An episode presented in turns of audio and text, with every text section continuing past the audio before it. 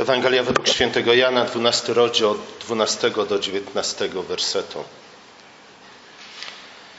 Jan ukazuje wjazd Jezusa do Jerozolimy w nieco inny sposób niż tak zwani synoptycy, czyli Mateusz, Marek i Łukasz. Mniej skupia się na, na bezpośrednich okolicznościach wjazdu Jezusa do Jerozolimy, na osiołku, na tym w jaki sposób Jezus zdobył tego osiołka, ale każe nam odczytywać to wydarzenie w szerszym kontekście, a przede wszystkim w kontekście wskrzeszenia Łazarza, którego śmierć i wskrzeszenie opisane są we wcześniejszym rozdziale. Także w tym tekście ewangelista wspomina o tym, iż tłumy, które przybyły po to, aby powitać Jezusa wjeżdżającego do Jerozolimy, przybyły właśnie ze względu na to, iż usłyszały o tym, co zdarzyło się zaledwie kilka dni temu w Betanii. Tłum przybył najpierw do Betanii, a potem wybiegł z Jerozolimy powitać Jezusa, po to, aby ujrzeć na własne oczy Najpierw tego, który umarł, a potem trzy dni spędził w grobie, a potem tego, który dokonał tak niezwykłego cudu. Arcykapłani tak bardzo zaniepokoili się tym wszystkim, iż postanowili zabić już nie tylko samego Jezusa, ale także Łazarza, żeby nie było żadnego dowodu tego cudu, znaku cudownego dokonanego przez Jezusa. Kiedy jednak zobaczyli tłumy, które wybiegły na spotkanie z Jezusem przed bramę Jerozolimy, w gruncie rzeczy z rezygnacją stwierdzili: Widzicie, nic nie zyskujecie. Patrzcie, świat cały poszedł za nim. Tłum wita Jezusa okrzykami Hosanna, błogosławiony, który przychodzi w imię Pańskie oraz Król Izraelski. Hosanna, błogosławiony, który przychodzi w imię Pańskie, to cytat z Psalmu 118. Hosanna znaczy po prostu zbaw nas, ratuj nas, Panie. Król Izraelski, tych słów nie znajdujemy w Psalmie 118, ale można przyjąć, że były one wyrazem tego, iż ludzie, tłum, który wybiegł na spotkanie Jezusa, rozpoznał w nim obiecanego Mesjasza, potomka Dawida. Ten, który dokonał już wcześniej tak wielu znaków, w tym właśnie wskrzeszenia z martwych, w końcu dotarł do Jerozolimy, do stolicy. I wyglądało na to, iż tłum oczekiwał w związku z tym wielkich, wielkich zmian w ich życiu. Już wcześniej czytamy o tym, iż po nakarmieniu pięciu tysięcy tłum chciał raz obwołać Jezusa królem. Wtedy jednak Jezus ukrył się przed tłumem. Teraz jednak nie ukrywa się, wchodzi jawnie, otwarcie w świetle dnia do stolicy i wygląda na to, iż przyjmuje te wiwaty tłumu, nie próbuje kryć się przed tłumem, który chce obwołać go królem Izraela, Mesjaszem, potomkiem Dawida. Tłum wita Jezusa z gałązkami palmowymi w dłoniach. I choć z jednej strony te gałęzie palmowe przypominają nam o, o święcie szałasów, z drugiej strony, wydaje się, że słusznie wielu komentatorów zwraca uwagę na to, iż e, gałęzie palmowe w dłoniach były znakiem z czasów Machabeuszy, którzy walczyli przeciwko może nie rzymskim, ale greckim najeźdźcom. Tak więc gałęzie palmowe w rękach tłumu przypominały o czasach Machabeuszy, o czasach, kiedy Izrael odzyskał swoją niepodległość na chwilę. Jeśli tak, nie? to potwierdza to, iż Izrael, tłum, który wiwatował na widok Jezusa wjeżdżającego do Jerozolimy, upatrywał w nim określonego rodzaju Mesjasza, tak jak najbardziej potomka Dawida i oczekiwał, że tak jak król Dawid, także ten Mesjasz, jego potomek, uwolni ich spod obcej dominacji. W gruncie rzeczy mieli rację, oczekując uwolnienia od Mesjasza. Problem jednak polegał w tym, iż w niewłaściwy sposób zidentyfikowali tego, który był ich prawdziwym wrogiem. To nie Rzymianie byli problemem dla Izraela. Imperium nie zawsze i w tym przypadku też nie do końca było złe. To właśnie Rzym i imperium stawali przynajmniej z początku w obronie pierwszych chrześcijan.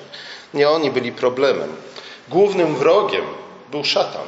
Pamiętamy o tym, że od samego początku, kiedy Jezus przyszedł i co wstąpił do synagogi, spotykał tam demony, musiał dokonywać egzorcyzmu, po to, aby oczyścić synagogi, a także później świątynię z demonów, które zapanoszyły się, rozpanoszyły się tam. Te miejsca, które miały być miejscem kultu prawdziwego Boga, a także miejscem oczekiwania na przyjście Mesjasza, stały się domami demonów. Głównym wrogiem Izraela był szatan, ale ich głównym problemem był ich własny grzech, a przede wszystkim hipokryzja. Jezus wjeżdża do Jerozolimy na osiołku i oczywiście to wskazuje na jego pokorę, ale w gruncie rzeczy wskazuje to na zamiary, czy też intencję, z jaką przyjeżdża do Jerozolimy. Jezus przyjeżdża do Jerozolimy nie na rumaku, ale na osiołku, a więc w ten sposób pokazuje miasto, iż przyjeżdża do tego miasta z ofertą pokoju. Przyjeżdża z ofertą pokoju, wskazuje na to cytat z proroka Zachariasza, ale znów to, w jaki sposób rozumiemy pokój, zależy od tego w znacznej mierze, jak, w kim upatrujemy naszego wroga. Jeśli dla Żydów głównym wrogiem był Rzym, to oczywiście upatrywali w Jezusie nowego Machabeusza, tego bohatera żydowskiego na miarę bohaterów starożytnej Grecji. Jednak mylili się. Ich głównym wrogiem był szatan. W znacznej mierze ich wrogiem byli oni sami. Jezus przychodzi do nich z ofertą pokoju, przynosi im jednak pokój, którego nie oczekiwali, pokój, o którym nie sądzili, że go w ogóle potrzebują. Jezus przybywa do Jerozolimy na osiołku i tym samym składa miasto ofertę pokoju. A więc Jezus jest tym, który przychodzi do miasta, które w gruncie rzeczy jest mu wrogie, mimo tych tłumów wiwatujących na jego widok. Jezus nie przybywa po to, aby wygnać Rzymian z Jerozolimy, ale aby dokonać ostatniego egzorcyzmu na tym świecie. Dokonał ich już wiele w synagogach. Jerozolima w międzyczasie stała się miastem odstępczym. Świątynia stała się jaskinią zbójców. Izrael stał się nowym Egiptem. Jeśli Jerozolima przyjdzie pokój na warunkach oferowanych jej przez Chrystusa, jeśli uzna swoje odstępstwo, jeśli nawróci się, jeśli pozwoli, aby Jezus wypędził demony z tego miasta, wtedy będzie cieszyć się pokojem. Pokojem, który przynosi mu Mesjasz jadący na osiołka. Ale jeśli tego nie uczynię, nie uczyni, Chrystus powróci jeszcze raz do tego miasta, tym razem już jednak nie na osiołku, ale na siwym koniu. Pierwsze oznaki tego, iż Jerozolima nie przyjmuje pokoju, który przynosi jej Jezus, znajdujemy już tego samego dnia, w tym samym rozdziale. Chodzi nie tylko o arcykapłanów i faryzeuszy, którzy od samego początku, jakby programowo, byli wrogo nastawieni do Jezusa, ale chodzi także o wiele, wielu spośród tych, którzy wyszli z Jerozolimy z gałązkami palmowymi w dłoniach, po to, aby przywitać potomka Dawida. Kiedy Jezus przemówił i stwierdził, że jako Mesjasz musi zostać zabity, że przybył do Jerozolimy na swoją śmierć, że musi być jak ziarno wrzucone w ziemię po to, aby wydać dobry i liczny owoc, że musi umrzeć. Wtedy usłyszał w odpowiedzi, iż przecież Mesjasz miał trwać na wieki. Mesjasz cierpiący, Mesjasz umierający, Mesjasz zabity przez swój własny lud był nie do zaakceptowania przez ten wiwatujący tłum. Dlaczego? Pewnie z wielu powodów. Nie tego oczekiwali, nie tego się spodziewali po Mesjaszu. Oczekiwali, iż z jednej strony pewnie wypędzi Rzymian, a więc rozprawi się z tym problemem, który według mniemania Żydów był ich głównym problemem. Może oczekiwali tego, iż przybycie Mesjasza będzie oznaczać pełną realizację eschatologicznych obietnic, jakie Bóg dał swojemu ludu. Innymi słowy, iż wszystko to, co Bóg obiecał, nagle spełni się tu i teraz, do końca, w pełni, bez żadnych ograniczeń. Byli w, pewnym, pewnej mierze, tak jak wielu chrześcijan, wielu z nas dzisiaj, tu i teraz, którzy oczekujemy od Jezusa, którzy oczekujemy od Królestwa Bożego pełni szczęścia tu i teraz. Natychmiastowego uzdrowienia z każdej choroby, natychmiastowego uwolnienia z, ze śmierci, natychmiastowego rozwiązania wszystkich naszych problemów, natychmiastowego zaspokojenia wszystkich naszych potrzeb i pragnień. A jednak Pismo Święte od samego początku wskazuje na to, iż tak Bóg nie działa. Bóg stworzył historię i chce, żeby historia zbawienia działa się w czasie. I tu wracamy do historii Łazarza, Łazarza, o której powiedziałem, że Jan chce, abyśmy odczytywali to, te wydarzenia Niedzieli Palmowej właśnie w kontekście tego, co wydarzyło się kilka dni wcześniej w Betanii. To ze względu na Łazarza, wskrzeszenie Łazarza, tłumy przybyły nie tylko do Betanii, ale też wyszły z Jerozolimy na powitanie Jezus, Jezusa, ale nie tylko wyłącznie z tego powodu Jan wspomina o Łazarzu. Kiedy Łazarz zachorował, zapewne pamiętacie tę historię, zachowanie Jezusa od samego początku było bardzo dziwne, niezrozumiałe. Dwie siostry wysyłają posłańca do Jezusa, licząc na to, iż Jezus uzdrowi tego, którego tak bardzo miłował. Jezus przecież do tej pory uzdrowił wiele osób. Jezus nie potrzebował nawet przychodzić i dotykać się osoby, którą miał uzdrowić, mógł to uczynić na odległość. Jezus uzdrawiał wiele osób, które spotkał w swoim życiu po raz pierwszy. Tu jednak zachorował ten, którego, jak czytamy, Jezus bardzo kochał. Jezus odpowiada posłańcowi: Choroba ta nie zmierza ku śmierci, ale ku chwale Bożej, aby dzięki niej Syn Boży został otoczony chwałą. Bardzo piękne słowa, bardzo wiele można z nich wyczytać, bardzo wielką nadzieję wzbudzają, ale Jezus pozostaje tam, gdzie jest i pozwala, aby natura zadziałała w życiu Łazarza. Łazarz umiera.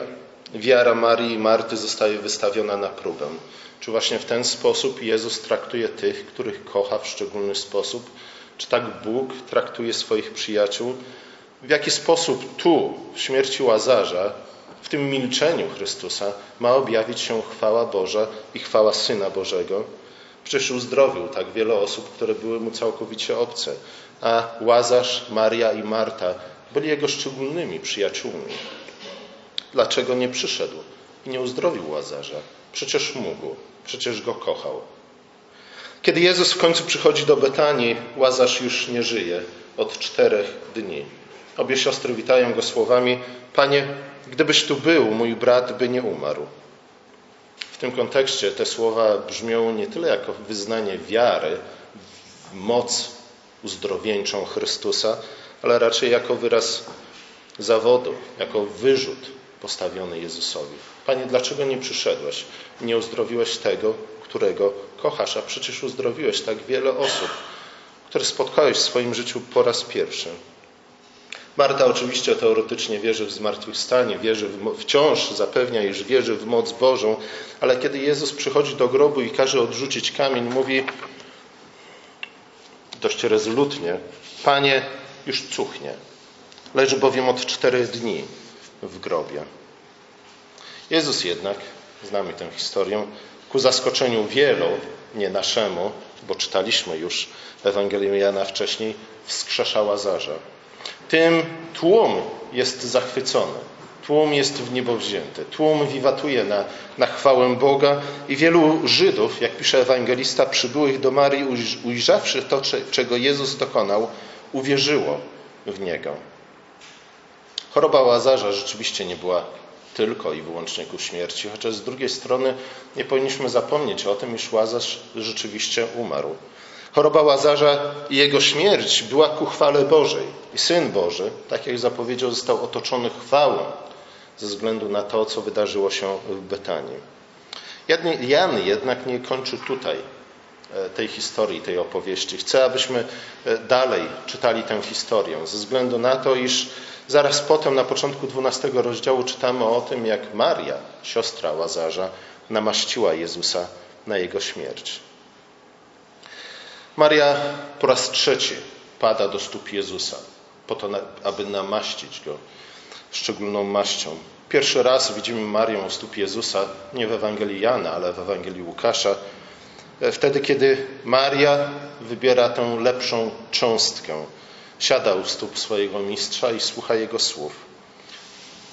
Cóż lepszego mogło spotkać Marię? Cóż lepszego mogłoby spotkać kogokolwiek z nas? Czyż nie to jest naszą nadzieją? Czyż nie w ten sposób wyobrażamy sobie niebo? iż będziemy mogli usiąść u stóp naszego mistrza i porozmawiać z nim, e, może raczej posłuchać jego słów, bo my sami pewnie zbyt wiele nie będziemy mieli do powiedzenia. Maria jest w niebie, ale potem przychodzi śmierć jej brata. I widzimy Marię po raz drugi u stóp Jezusa. Maria jest wtedy zdruzgotana, nie jest już w niebie. Może wyobraża sobie, że zstąpiła do Szeolu, że straciła wszelką nadzieję. Przy czym jest zdruzgotana nie tylko i wyłącznie śmiercią swojego brata, ale może przede wszystkim tym, w jaki sposób zareagował na chorobę jej brata. Tym niezrozumiałym, niezrozumiałym zachowaniem Jezusa, który pozwolił, aby w tym przypadku choroba pokonała łazarza. Trzeci raz widzimy Marię u stóp Jezusa właśnie po zmartwychwstaniu, po, wskrzesz po wskrzeszeniu Łazarza. Wtedy nie tylko jej brat siedzi obok niej przy stole, cały i zdrowy, ale Maria jest już innym człowiekiem, inną osobą. Maria przez to doświadczenie została przemieniona z chwały w chwałę. Oczywiście prosiła o życie i zdrowie brata i w końcu to otrzymała, chociaż nie w ten sposób, jaki sobie to wyobrażała. Ale otrzymała też coś więcej, o wiele więcej, coś, o czym wcześniej w ogóle nie myślała i o co nawet nie śmiała prosić. Otrzymała chwałę, nową chwałę, pełniejszą chwałę. Jej wiara nie umarła w dolinie cienia śmierci, ale poprzez nadzieję stała się prawdziwą, dojrzałą miłością. Maria jest inną osobą, Maria jest nową osobą. Maria w pewnym sensie także umarła i zmartwychwstała razem ze swoim bratem. Już niedługo uczniowie Jezusa przejdą przez podobne doświadczenia.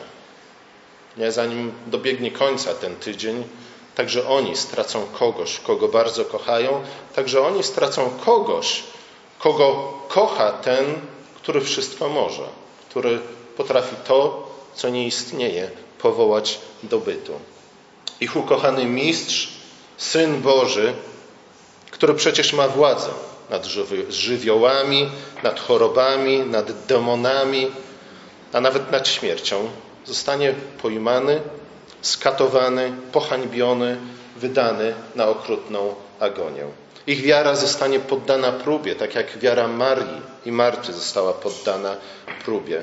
Zwłaszcza wtedy, kiedy będą słyszeć słowa szyderców zgromadzonych pod krzyżem, tych, którzy jak sfora psów, jak zgraja złoczyńców, będą pytać Jezusa pod krzyżem, innych wybawiał, siebie nie może wybawić. Jest królem Izraela. Niech teraz zejdzie z krzyża, a uwierzymy w niego.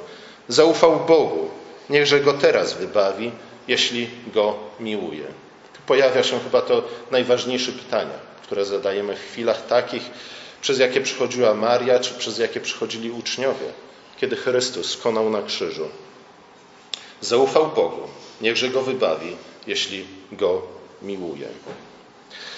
Jak pisze ewangelista, uczniowie nie za bardzo rozumieli tego wszystkiego, co działo się wokół nich w czasie Wielkiego Tygodnia. Jak Maria po śmierci swojego brata byli całkowicie zdezorientowani tym, czego byli świadkami. Byli zdezorientowani zachowaniem Jezusa, byli zdezorientowani zachowaniem Ojca. Jeden z nich nawet wyparł się wszelkiego związku z Jezusem. Dopiero po zmartwychwstaniu dotarło do nich to, że droga Jezusa na Kalwarię nie była ani zaprzeczeniem Jego mocy, ani zaprzeczeniem Jego mądrości, ani tym bardziej zaprzeczeniem Jego miłości wobec nich, ani też miłości Ojca do Syna. Nie stała w żadnej sprzeczności z wcześniejszymi cudownymi znakami, e, ani z obietnicami dotyczącymi Mesjasza. Skoro w chorobie i w śmierci Łazarza objawiła się moc i chwała Boża, to tym bardziej objawi się w krzyżu, śmierci Syna Bożego. Jeśli Maria dotarła na drugą stronę dolinia, Doliny Cienia Śmierci, przemieniona z chwały w chwałę, to tym bardziej stanie się to udziałem uczniów opłakujących swojego mistrza z daleka od krzyża. Jak Maria znów usiądą z Jezusem przy jednym stole, E, dojrzalsi, silniejsi, szlachetniejsi niż do tej pory, gotowi na to w końcu, aby pójść za swoim mistrzem, dokądkolwiek ich poprowadzi.